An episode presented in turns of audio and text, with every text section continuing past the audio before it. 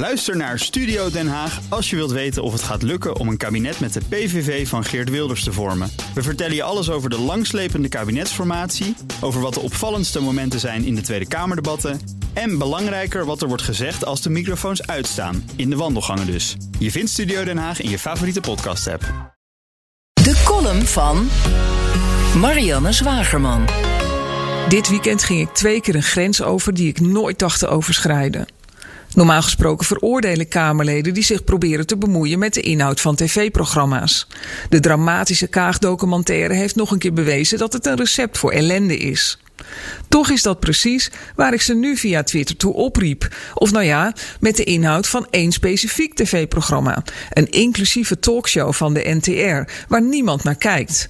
De uitzending van vrijdag trok 31.000 kijkers. Dus veel schade werd er niet aangericht met het filmpje, geïnspireerd op de populaire Netflix-serie Squid Games, waar onder het mom van satire ongevaccineerden worden doodgeschoten. En mensen worden opgeroepen met pistool lopen in beeld om zich te laten prikken. Het inclusieve van de NTR houdt blijkbaar op bij de ongeprikten. Die mogen dood. Normaal gesproken zou ik mijn schouders erover ophalen. Maar in een land waarin de minister van Gezondheid haat zaait tegen ongevaccineerden, vind ik het huiveringwekkend. Net zo huiveringwekkend als de dansmarathon van John de Mol, die weliswaar door een oude film geïnspireerd is, maar in feite ook het script van Squid Games volgt. In de Koreaanse serie doen wanhopige arme mensen mee aan een gruwelijk spel in de hoop van hun schulden af te komen. John de Mol liet 100 mensen dansen tot ze erbij neervielen. Het laatst overgebleven danspaar krijgt een ton, de rest krijgt niks. Ik zag deelnemers, nee, niet Willem Engel, die via deze show hun dansschool probeerden te redden. De uiteindelijke winnaar wil op zichzelf gaan wonen en probeert met een schamele buit een huis te bemachtigen. Ik strijd al 5 jaar tegen het rubberen tegelparadijs, maar veerde op bij de oproep van antropologe Daniëlle Braun om aangifte te doen tegen John de Mol en Wendy van Dijk, die het programma bij SBS presenteerden, vanwege mishandeling en opruiing.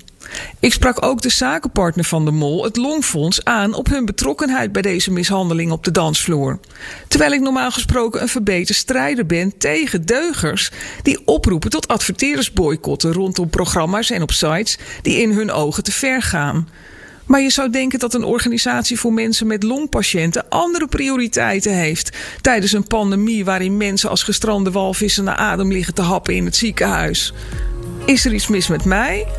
Of met de maatschappij. Ook Diana Matroos vind je in de BNR-app. Ja, inderdaad. Je kunt live naar mij luisteren tijdens de Big Five. Ook handig in de BNR-app. Breaking nieuwsmeldingen, maar ook het allerlaatste zakelijke nieuws.